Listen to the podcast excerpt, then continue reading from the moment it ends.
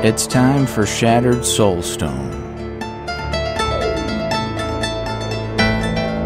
Featuring the latest news from Sanctuary and beyond. Each episode, a heroic party of Nephilim band together to help keep you informed on everything in the Diablo universe.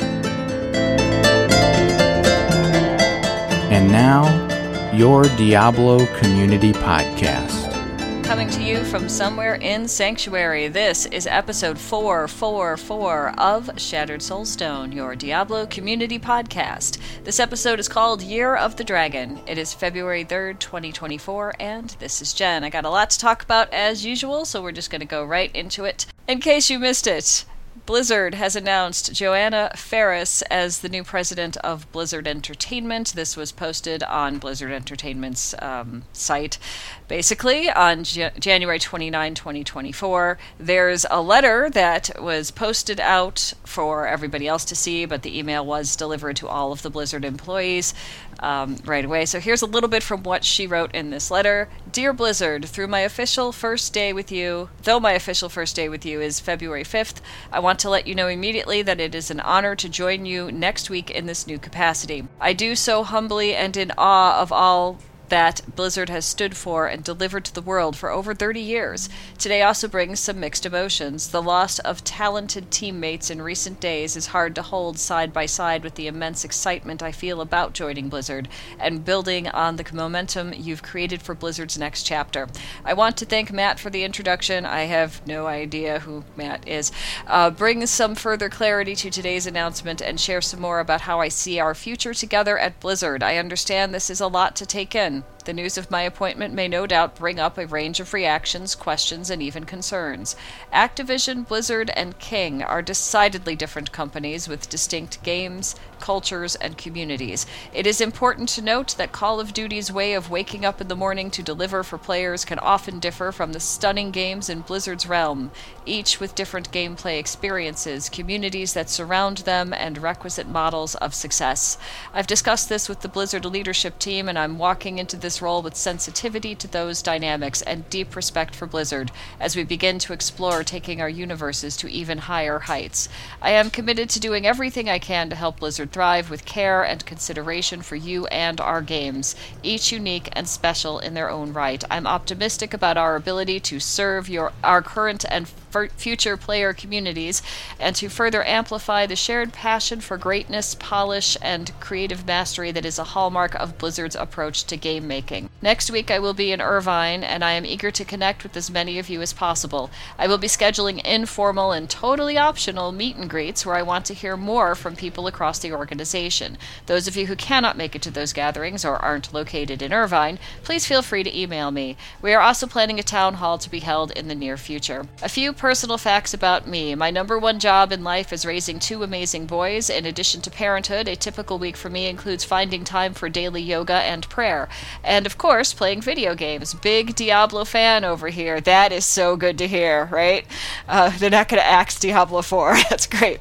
Throughout the joy I find in games and working with those who make them only deepens. I remain inspired by Blizzard's iconic legacy and the transformative role gaming has played in my life and the lives of others. I cannot wait to get going, to listen, to learn, to empower, and to collaborate with all of you on our bold and bright future together. Together we may forge many legendary days ahead. Signed, Johanna. Charlie Intel has, um, we might know who Charlie Intel is if you're on X slash Twitter, and he tends to write about things, uh, generally including Call of Duty, but also other games and Activision, things like that. So Charlie Intel wrote this on January 30th. Activision Blizzard and Microsoft continued the layoffs today, January 30th, laying off a majority of the esports team. There's about 12 people left on the esports team now. Microsoft waited until the CDL staff came back from Boston Major this part this past weekend before informing them. So imagine being part of the esports team and then you go back to the office and they're like, "Yeah, you're fired." You know, that's that just sucks. I don't know what the heck they're doing over there, but it ain't good. Insider Gaming reported also on January 30th, 2024, more layoffs at Activision Blizzard Target Esports division. This one's got a little bit more information than what Charlie Intel has because there's only so much you can stick in a tweet, right? So, just days after Microsoft let go of 1,900 people, the company is holding more layoffs at Activision Blizzard. According to Charlie Intel, it appears as though a major of the esports team at Activision Blizzard has been let go. The layoffs happened just two days after the Call of Duty League wrapped up its Boston Breach Major 1 event. Scott Parkin, former senior manager of esports operations at Activision Blizzard, took to Twitter to confirm the news while venting frustration. Quote, They did it. They actually did it, he said. They let us work with that over our heads and laid us off on our first day off. The lack of common decency is a joke, end quote. Caster Matt Morello also confirmed he had been let go as part of the layoffs. Quote, Unfortunately, today, along with a lot of other amazing esports folks, I have been let go from Blizzard, he said. On Monday, Microsoft appointed former Activision executive Johanna Faries as Blizzard's next president. She ex- is expected to start her role uh, with Blizzard on February 5th. And there's um, a thing here from someone named Mike Straw, and I'm not sure who that is exactly, but I'd have to go to X to find out. But Mike Straw wrote this, and it was embedded into the Insider Gaming article.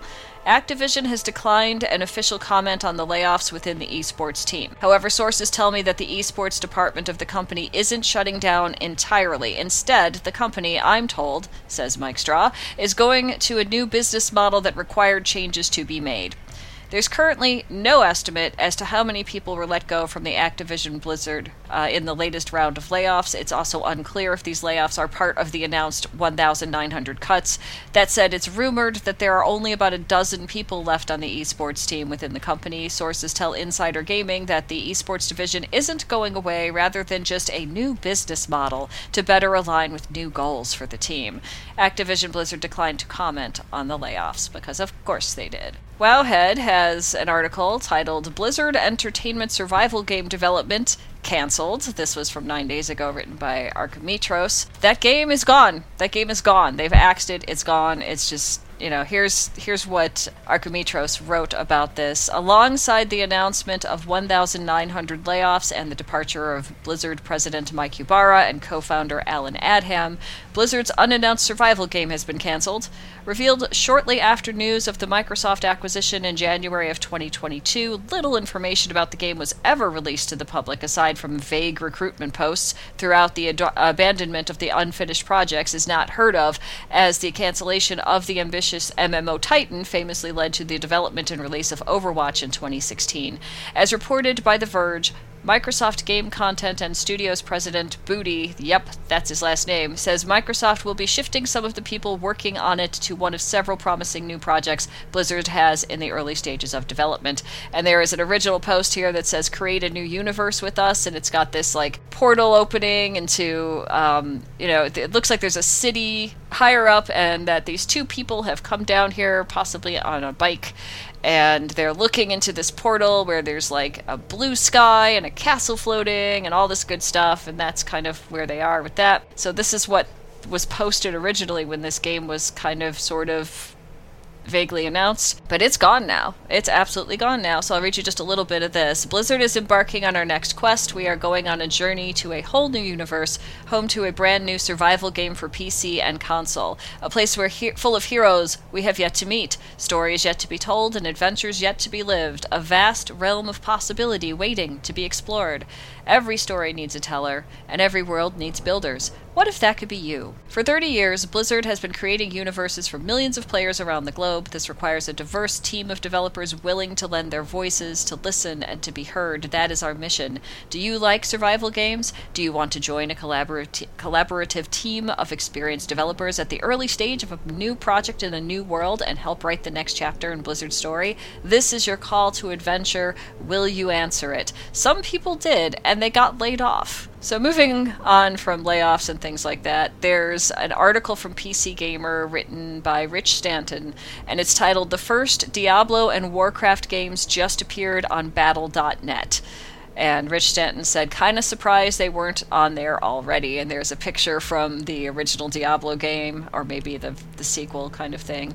So I'll read you this Blizzard has announced that Warcraft, Orcs, and Humans Diablo, and Warcraft 2 are now available on Battle.net, though it was news to me, says the writer, that they weren't on there already. The games had been available on GOG for the last, or GOG basically, uh, for the last three to four years, and it seems that when Blizzard committed to remastering certain of its older titles itself, it handed the more straightforward re releases to the CJ CD Projekt owned store. These are the original games, not the remasters. The games do, however, come in a feature packed state, including their original multiplayer modes and any expansions. The first Warcraft game, and its slightly silly subtitle, includes two dozen missions across two separate campaigns, help the humans defend their home against the uh, home world against the orcish invaders, or lead the horde in their relentless conquest. Custom games to hone your skills, select from 21 bonus maps and play against a computer controlled opponent to learn how to lead your forces more effectively. Two player versus mode, go head to head with another human and prove who is the master strategist in highly comp- uh, com- customizable multiplayer matches and command the battlefield, outflank your enemies and gain glory, or suffer crushing defeat and be the forgotten forever. The original Diablo, which he says he hasn't played in decades, but remember as an absolute blast, featured three classes, multiplayer, and 16 levels of old school randomly generated dungeons to hoover up loot in. Maybe if Diablo 4's live service shenanigans aren't your speed, this could be just the tonic. Warcraft 2, Tides of Darkness, is also a classic of its time, though understandably understandably somewhat overshadowed by the all conquering Warcraft 3 and its incredible afterlife. These were far from Blizzard's first games, but given what the company has become, are arguably where it started for many of the company's fans. The early years of Blizzard really were lightning in a bottle. Something like Orcs and Humans may feel quite rudimentary now, but indeed, co founder Frank Pearce said these games were just not that fun anymore in 2016. But I'm one of those maniacs who every so often goes back to play the original UFO, Enemy Unknown. You should see my frame rate.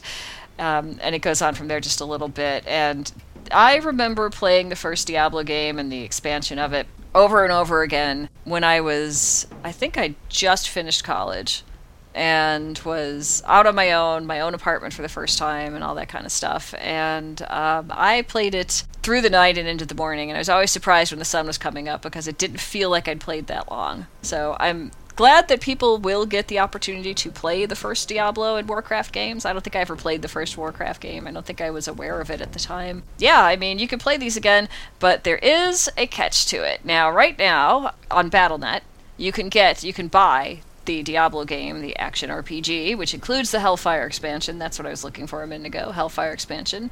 And it's for like just 10 bucks. It's like $9.99. You can buy it now. You can gift it to somebody. You can add it to a wish list. There's a little bit of, just a tiny little bit of description in here. So it's got the uh, Diablo face from one of these boxes, and it says, Terror rises, darkness stirs beneath the town of Tristram.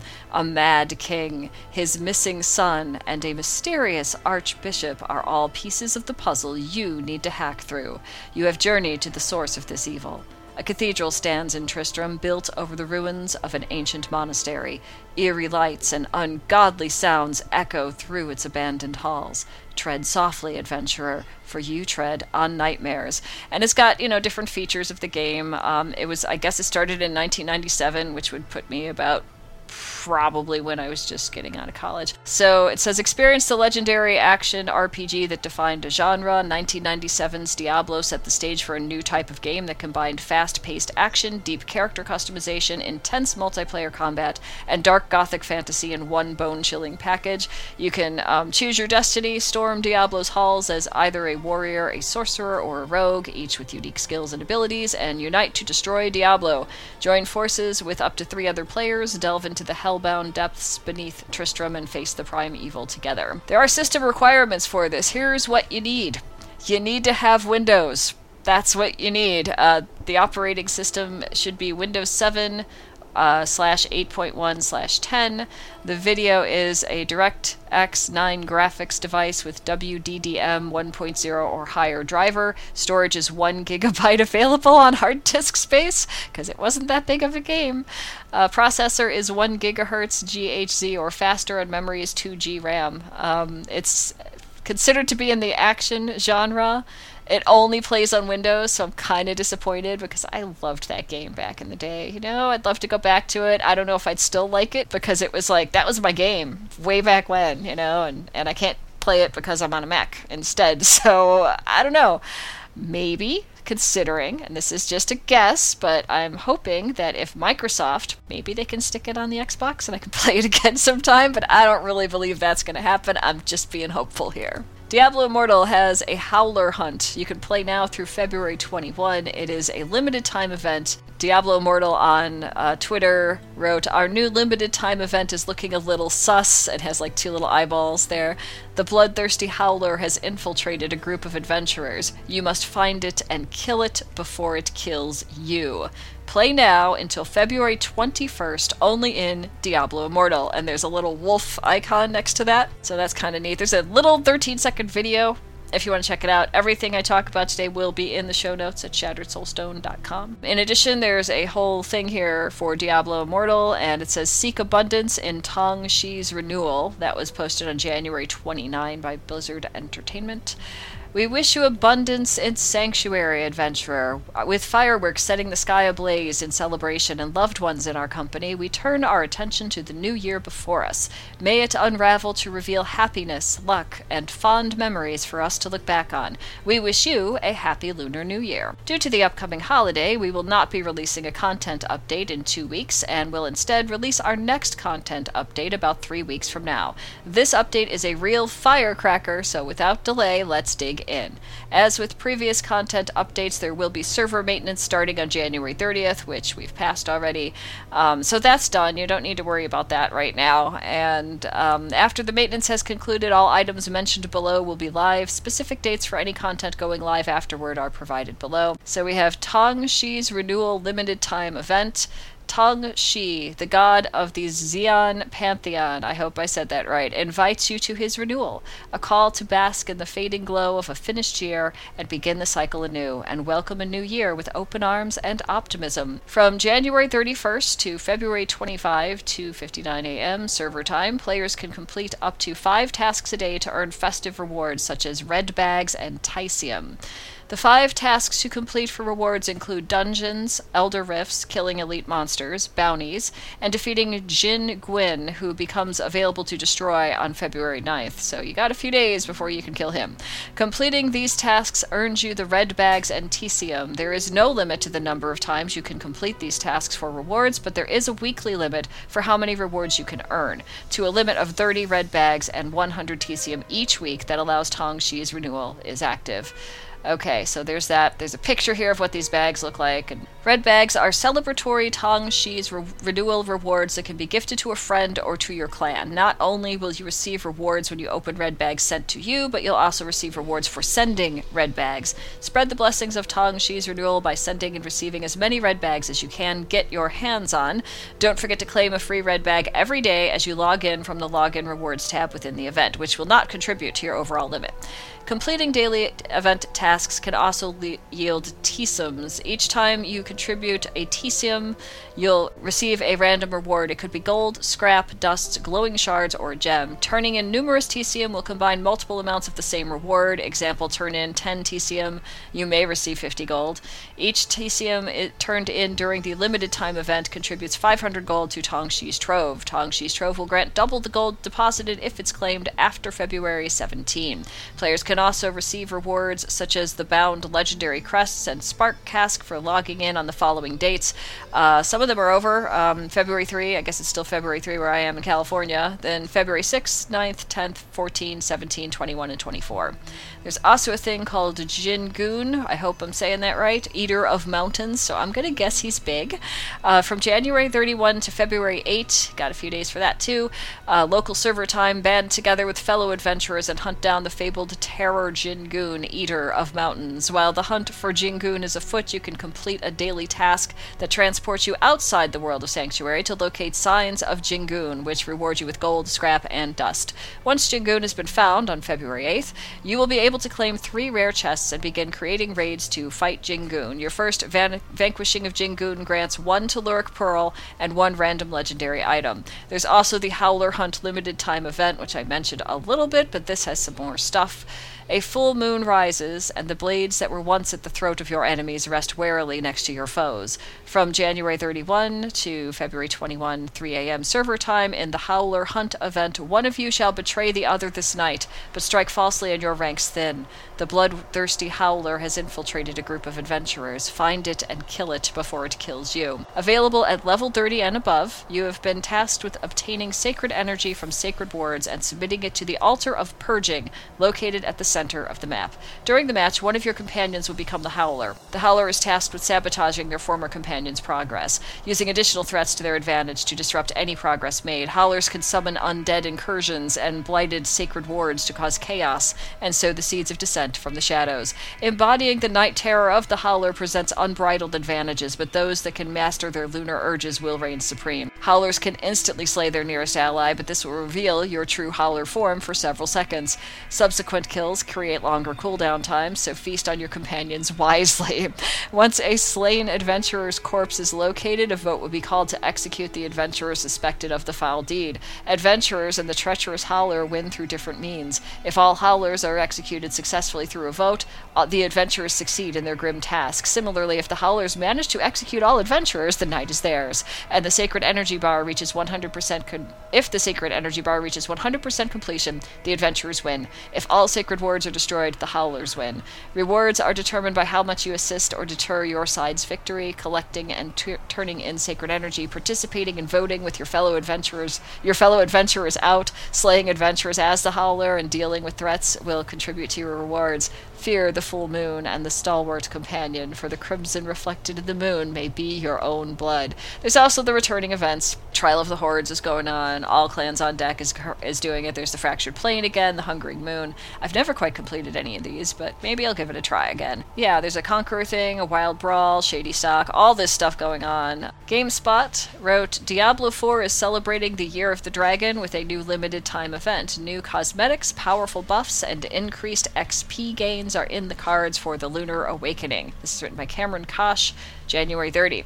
Diablo 4 is celebrating the Year of the Dragon in style with a new event called Lunar Awakening, one that will transform many of the game's existing activities to have even more lucrative rewards. As detailed in a blog post, which I'll get to, the event is for both the game's eternal and seasonal realms and will run from February 6 to 20, during which players will be able to take powerful new lunar shrine effects for a spine. These shrine buffs are similar to ones already existing in the game and can be found anywhere one would normally find shrines. However, lunar shrines have an added punch of power and additionally grant 50% bonus XP and 30% increased movement speed while active. During the event, Nightmare Dungeon sigils can additionally have the special Ancestors Favor dungeon affix, which turns all shrines in the dungeon into lunar shrines and returns additional glyph XP upon dungeon completion. Nightmare Dungeon sigils with the Ancestors Favor affix will persist after the end of the event, with Blizzard stating player- players can, quote, feel free to stockpile uh, aways for, so- for days long after the moon has set on Lunar Awakening. And all the while players are blasting through Sanctuary with these new shrine effects, they'll be earning Ancestors' Favor, a new currency that can be cashed in for rewards during the event. The Ancestors' Favor reputation features 10 tiers of rewards, with 6 different free cosmetic items to unlock. Additionally, Lunar Awakened themes, themed items will be available for sale in Diablo 4's in game shop for the duration of the event. Diablo 4 recently kicked off its third season, Season of the Construct. Some of you already know this, and I've started playing it a little bit, I just haven't had a lot of time, uh, which introduces the trap filled vaults for players to conquer and a customizable robot companion. The response to the season has been less than enthusiastic, with many players underwhelmed by the new seasonal mechanics prior to a recent patch that buffed and improved many aspects players had found to be lackluster. As for what's next for Diablo 4, the game will continue to receive new seasons every three months, while the game's first expansion, Vessel of Hatred, is planned for a late 2024 release. And that one was written by Cameron Koch. If you missed it, I'm going to also include in the show notes the Diablo season of the Construct, which is live now. Um, there's an upgraded battle pass. There's stuff you can learn. There's t- they're talking about the Lunar Awakening limited time event in there as well, which I already talked about. Uh, there are Lunar Shrine boosts. They have like this dragon kind of thing on top of them, so you won't miss them. Um, there's a Lunar Night Market to go run around in. There's some limited time rewards, and I think I'm gonna guess that might have to do with like the I want to say season journey kind of thing. Maybe I'm not sure. There's a bonus glyph XP during Lunar Awakening. Nightmare Sigils will have a chance to roll the Ancestor's Affix, which will offer 10% bonus glyph XP and extra Lunar Shrine spawns for that dungeon. There's a new quest line: recover an alchemical apparatus. I haven't quite got there yet. Then you get your Seneschal uh, construct. Uh, you can go into the dungeons and hope you don't get trapped in there or harmed in there. I think that's, I don't know. There's a game called Muckborg, and I haven't played it yet. I've always wanted to give it a try. I'm going to be doing that sometime soon with some friends of mine. And I kind of feel like maybe this was inspired by, you know, this seasonal dungeons might be inspired by it with all the traps and things. So we'll just see how that goes. There's also a new boss battle, Malphas, Keeper of the Vaults. There's, uh, you can participate. You can compete in the Gauntlet coming soon. I'm not sure exactly what that means. Uh, prove your might in the Gauntlet, a new weekly challenge dungeon to improve your rank and fight for a top spot on the leaderboards. Only the top 1,000 mightiest wanderers of each playstyle, including solo class, party, normal, and hardcore, will make their mark on the weekly leaderboards, and only the top 10 can claim a permanent home in the Hall of the Ancients. Uh, there's some updated gameplay experience. Uh, Hell's Hell grows more aggressive. This is the persistent hell tide. Battle the Hellspawn more often with Hell Tides rising every hour on the hour, giving you more opportunities to turn in cinders for a chance at exceptional loot. There's new power, new endgame boss, skill tree respec stuff going on, um, free rewards, season blessings, and stuff like that that you can get. Some of it is transmogs, this kind of thing. So um, I really haven't jumped into that too much yet. I'm just using like the free battle pass because that's what I wanted to do, and um, I don't usually have the energy to like just burn through the game as fast as possible, so I'll just get what I can. I'm sure all of you are probably ahead of me, but that's okay. Over on the Blizzard forums, there's a PSA titled Hang On to Unused Uber Uniques written by Pez Radar, and he wrote this on February 1st. Hi all, the design team has some upcoming plans for players who may have numerous Uber uniques that they may not use. The team wanted to get a PSA out to users to hang on to these for now. We will have more information to share soon regarding this, but felt it was important to give an early heads up to the players. So that's nice of him. And here are the patch notes. This is from January 26th. When was this other one? It's February 1st. Okay, well, we've got some patch notes from January 26th. And um, it looks like, I don't know if I've read this one to you before or not. There's a lot of stuff in here to go over. But there's patch notes from the, the uh, let's see. Oh, this is actually February 1st. They updated on February 1st, so that's not too too bad. Okay, so uh, game updates the amount of health a monster with the vampiric affix can heal for has been reduced for World Tier 1. It goes from 10% to 5%, Tier 2, 20 to 10%. Uh, World Tier three, World Tier three, 35% goes to 15%, and World Tier four goes to 25%. Developers note: in a future patch, will make an additional improvement to the vampi- vampiric affix. Projectile attacks from monsters like a Khazra's thrown spear will gain a visual effect when they are imbued with the vampiric affix. This will make it easier to identify which projectiles can heal the monster.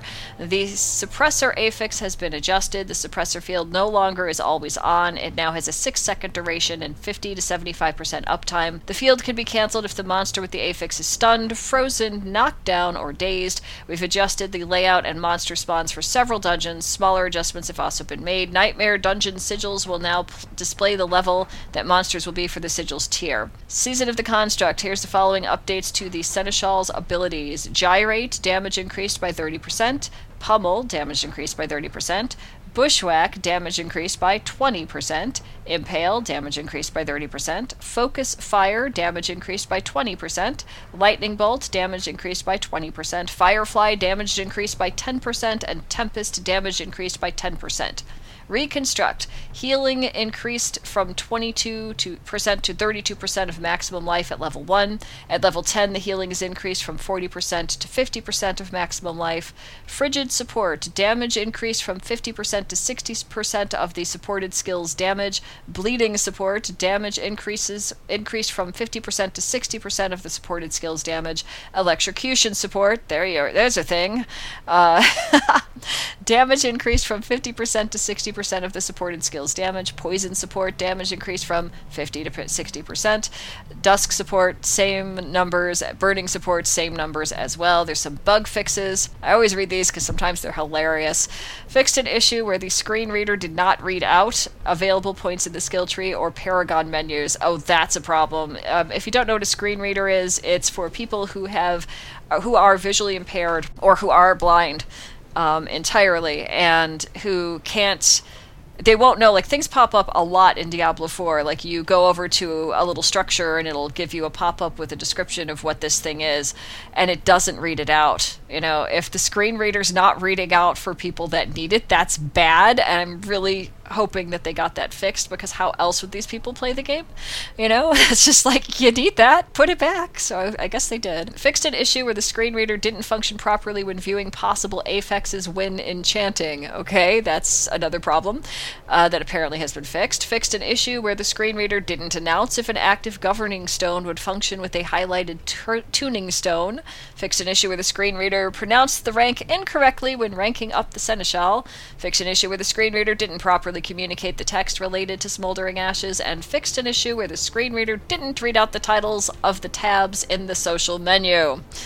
Okay, so here's some Season of the Construct stuff outside of that. Uh, fixed an issue where Season Journey chapters 4 and uh, five and five and six did not reflect the power item the item power for the rewards received from completing the chapters, fixed an issue where Azuhan was missing from the Gate Hall after the seasonal quest line was completed, fixed an issue where Azuhan didn't attack enemies during the Tumor quest, whatever that is, fixed an issue where a duplicate Azuhan could be seen during the A Body Stolen, A Body Made quest. Look in my eyes, I've got double vision, that's what it says. Um, fixed an issue where a body stolen, a body made could have progression blocked if all enemies were killed before the objective updates to destroy the corrupted runestone zones. Fixed an issue where the fog wall encounter in the body stolen the body made quest could malfunction when playing in a party. Fixed an issue where the player could get stuck between a wall and a chest during the miracle quest. oh no. Fixed an issue where items carried on the player's char- player character's back become invisible during the miracle quest. Fixed an issue where the world he knew quest could not be completed if all seneschal stones had already been upgraded to max level. Fixed an issue where the world he knew quest displayed that the player must craft a tuning stone when instead Instead, the objective is to craft a Seneschal cache. The fixed an issue where progressing through the drums of the Vault quest could cause instability in local co op play. Fixed multiple issues where quest quest progression for a suppurated wound would be blocked if the player teleported away and back. Fixed an issue where the dungeon could be left for completing the Ene- uh, Ennead quest fixed an issue where the Seneschal ability gyrates displayed an incorrect damage value for the next rank of the ability, fixed an issue where chill stacks from the Seneschal's frigid support ability would not apply in certain circumstances, as when the player dies and is revived, fixed an issue where the damage over time effects applied by a Seneschal did not benefit from class passives or legendary item effects, such as burning damage not benefiting from the Sorcerer's Warmth, fixed various other UI issues related to the Seneschal, fixed an issue where Seneschal caches could be opened before acquiring a seneschal, which would result in getting nothing from the cache. Oh, that's terrible. Fixed an issue where tuning and governing stone rarities didn't display properly when socketed. Fixed an issue where slowing tuning stones had the wrong name in the tooltip when dropped on the ground. Fixed an issue where multiple tuning stone tooltips wouldn't update when paired with a duration stone. I guess they don't like each other. Fixed an issue where Son of Malphas could be damaged by traps, which could lead to players first encountering him with low health. I could see where that would be a problem. Fixed an issue where turret traps could fire invisible projectiles. Oh, that's brutal. I'm glad they fixed that one. Uh, fixed an issue where lightning floor traps could still affect a player player characters with various immune effects active, such as blood mist or deep freeze. Fixed an issue where rotating pillar traps could not fully go back underground if the player died and came back to where the trap was. Fixed an issue where the visual effect for damage over time applied by trapped chests did not last the entire duration of the damage. Fixed an issue where the gate hall displayed an alchemist as an available service in the map. Maybe he's not there after all. Um, fixed an issue where the Ritual of Undoing menu displayed placeholder text. That's. That's that's a problem. Uh, fixed an issue where players couldn't use Leave Dungeon while inside the library in various circumstances. Fixed an issue where the warning prompt about removing charges was missing when using Leave Dungeon to exit a vault, and various miscellaneous fixes for the seasonal quest line. Gameplay's got a little bit in here. It's also stuff about dungeons and strongholds and interface and stuff like that. Um, and I'll leave you to read those. They'll all be on shatteredsoulstone.com when I'm done talking about all these things. Over at Wowhead, from three days ago, Arcane posted Earn cosmetics through ancestors' favor reputation. Diablo 4 Lunar Awakening, and it's got some pictures in here that are kind of neat. Lunar Awakening themed whisper bo- bounties are available throughout the event, making them an excellent place to earn ancestors' favor reputation while appeasing the Tree of Whispers. There are 10 ancestors' favor reputation levels in total to earn, and 6 different lunar themed cosmetic rewards to unlock. Celebrate with Ying Yu, Y U E, and bask in the glow of Lunar Awakening when it arrives on February 6th. So there's a Lunar Awakening bow, an Awakening staff, an Awakening two handed axe, an Awakening backpack. Interesting. Um, awakening markings and an awakening horse that you can obtain in this. There's some pictures here in the Wowhead article if you want to take a look at those. And that's pretty much all that's in that particular one. On January 30, Diablo 4 posted Luminant prosperity awaits in Lunar Awakening from February 6, 10 a.m. to February 20, 10 a.m. PST.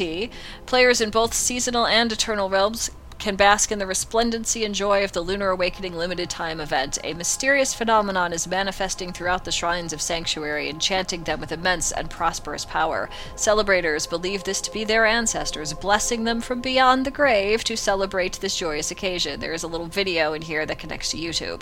Identify and activate lunar shrines throughout all areas and activities found within Sanctuary. While active, you will earn 50% bonus XP multiplicative and have 30% increased movement speed plethora of buffs, all while earning ancestors' favor reputation.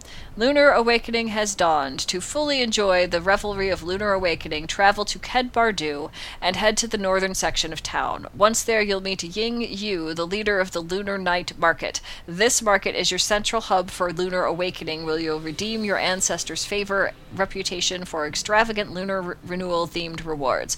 Lunar shrines are spread throughout Sanctuary. Fight your way through both dungeons and the overworld, activating lunar shrines and slaying monsters to earn copious amounts of ancestors' favor reputation. Lunar shrines can be identified by their appearance, adorned with a dragon in celebration of lunar awakening. Lunar shrines also have a unique map icon, making them easy to identify from a distance.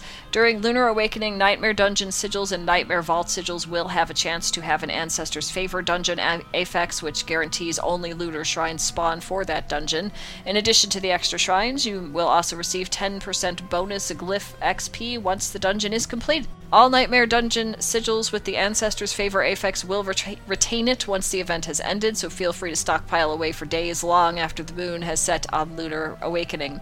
Lunar Shrines and Ancestors. Lunar Shrines are coursing with a mysterious and immense power. Celebrations of the Lunar Awakening believe this power to be returning spirits of our ancestors adorned to mark the special occasion.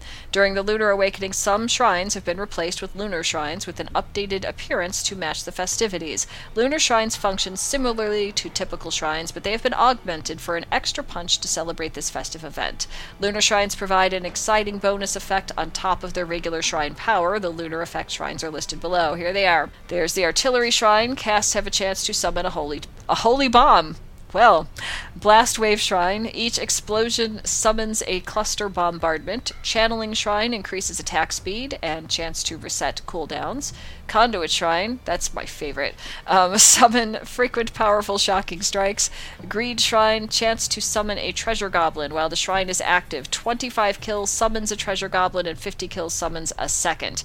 Lethal Shrine, chance to instantly execute a struck monster, causing fear on surrounding monsters. Note this includes elites, but excludes bosses and other players. Protection Shrine, you reflect all incoming damage. Damage reflected scales with level and world tier. On top of these powerfully amplified effects, miserly spirits spawn immediately when a lunar shrine is activated, allowing you to immediately capitalize on the shrine's specific gameplay aug- augmentation. It's a little hard to say.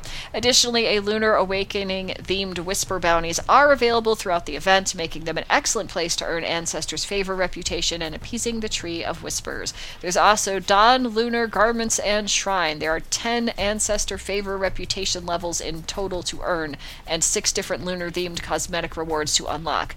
Lunar Awakening themed garments will also be available in Tejal's shop, materializing to adorn your wanderer in threads befitting this joyous occasion. We've also got over on Maxroll from Dread Scythe, he has written Lunar Awakening limited time event was updated on February 1st, so that's pretty recent. So here's part of what he wrote. A new Lunar Awakening limited time event is coming to Diablo 4. This event brings new da- dragon themed lunar shrines to the world of Sanctuary and that augment existing shrines into new versions with powerful abilities. Key takeaways Event goes from February 6th to February 20th. Look for lunar shrines in the open world, dungeons, nightmare dungeons, etc., that augment the powers of existing shrines. Miserly spirits will spawn when you activate a lunar shrine to immediately take advantage of the effect. Kill enemies with the Lunar Shrine's buff to earn Ancestors' favor to put towards Lunar Renewal cosmetic rewards. There are specific Lunar Awakening whispers during the event. There will also be a special, or sorry, specific Ancestors' favor affliction that you can roll on Nightmare Dungeon sigils, which guarantees only Lunar Shrines that and grant 10% more glyph XP. So from February 6 to 10 a.m. to February 20 10 a.m., PTS players in uh, PST players, I guess, uh, in both seasonal and Eternal Realms can bask in the resplendency and joy of the Lunar Awakening limited time event. A mysterious phenomenon is manifesting throughout the shrines of Sanctuary, enchanting them with immense and prosperous power. Cel- uh, celebrators believe this to be their ancestors, blessing them from beyond the grave to celebrate this joyous occasion. There is a video in this as well. And some of the rest is photos from the game, which you need to show people what you're talking about, right? So identify and activate lunar shrines throughout all areas and activities found within Sanctuary. While active, you will earn 50% bonus XP, multiplicative, and have 30% increased movement speed, a plethora of buffs, all while earning Ancestors' favor of reputation. To fully enjoy the revelry of Lunar Awakening, travel to Ked Bardu. I think I kind of read some of this before, but he's put it in here because not everybody's going to go to every website for these things, you know? There is an article on Wowhead written by Arctane titled Who is Zoltun Kulle? The History of the Fallen Horadric Mage. And they've got him with like a very shiny background and like those glasses that people put over characters to I think it means deal with it or something like that. And um, so here's just a little bit. I think some of us that have been playing the Diablo games forever know who Zoltun Kulle is, but this goes deeper into that. And I'll read you a little bit of it, but I highly, highly recommend that if you don't know much about Zoltun Kulle, to read this yourself. It'll be in the show notes. Um, but here's a little bit. So Arctane wrote this Just who is Zoltun Kulle, and why does their very name invoke feelings of contempt and respect in some? What exactly did they do to deserve their fate? Let's take a deep dive into Zoltun Kulle, one of the most complex characters in all of Diablo. Just as a blade scars the flesh, so too do the horrors of the world damn the soul. It is up to every one of us to keep the darkness from encroaching on our hearths as well as our hearts. More than a mage. So I'm going to read you just a little, because this is long, okay? Hero, genius, idealist, visionary, megalomaniac, murderer. Exiled Horadric Mage has been called many things by many people. An incredibly conflicted figure, Zoltun Kulle truly embodies everything that is the human condition, for better or worse. Zoltun Kulle was one of the founding members of the Horadrim, a hand selected team of the most powerful mage warriors by none other than Tyrael, Archangel of Justice, to rid Sanctuary of the prime evils after the events of the Dark Exile banished them to the mortal world. Then it says the beginnings, the Aenad Mage Clan. I hope I pronounced that right. Maybe it's Ennead. Kulle hailed from the Ennead Mage Clan, one of only three clans to maintain their influence following the Sin War. There's a book on that you can look up. It's really good. It's a three part series.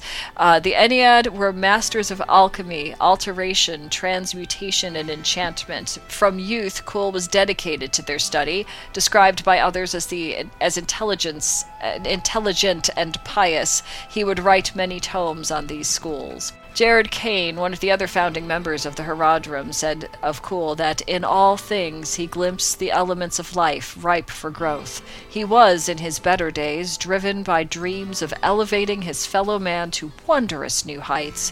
Kulle, perhaps above all other Horadrim, had the power and wisdom to bring his grand vision of a better world, one devoid of its inherent flaws, to fruition.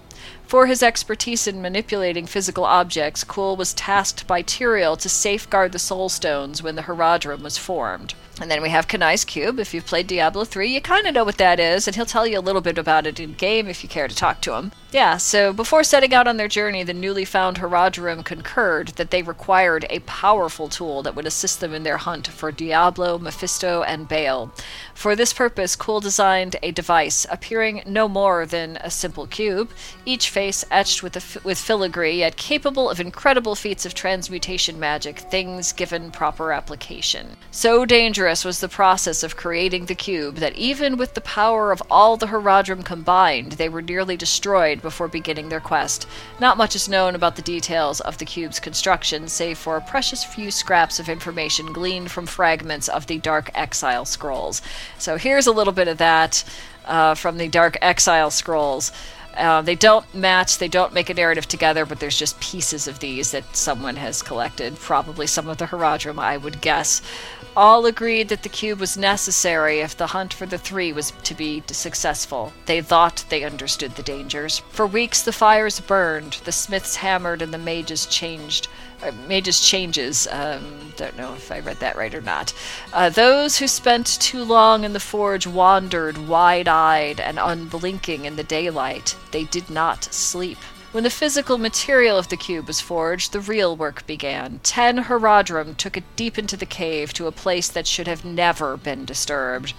Of the cave, ten Horadrim channeled powers arcane and mystic. Ten felt their sanity slipping away, and nine averted their eyes as the cube came alive. It was done, and the scars would remain forever.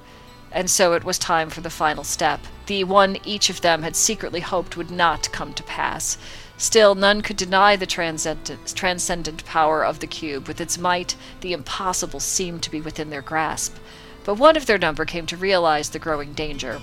A simple errand led him away from the others, and he experienced a moment of clarity that would change the fates of all.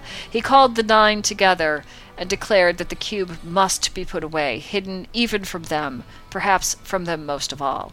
Seven of the nine concurred, and so the cube was taken under cover of darkness and trusted. Since the cube was too dangerous for the Horadrim to wield, it would be secreted away to Mount Arreat, placed in the hands of Chief Elder Kanai for safekeeping, against the wishes of Kulle and one other.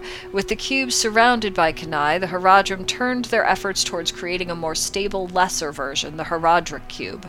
Despite its reduced potency, it would prove invaluable in countless rituals and experiments. And then it starts talking about the soul stones, and there's some very old art here that came out of Blizzard from I could have been even just Diablo. I don't know if Zoltun Kulle is part of that, but there's just this really cool, creepy art that I kind of dig. There's a little more. It talks about uh, Mephisto, Lord of Hatred, would be the first found and felled. With the great fortress of Bone in the desert of Kehjistan, Mephisto and his undead garrison were besieged by the Horadrim.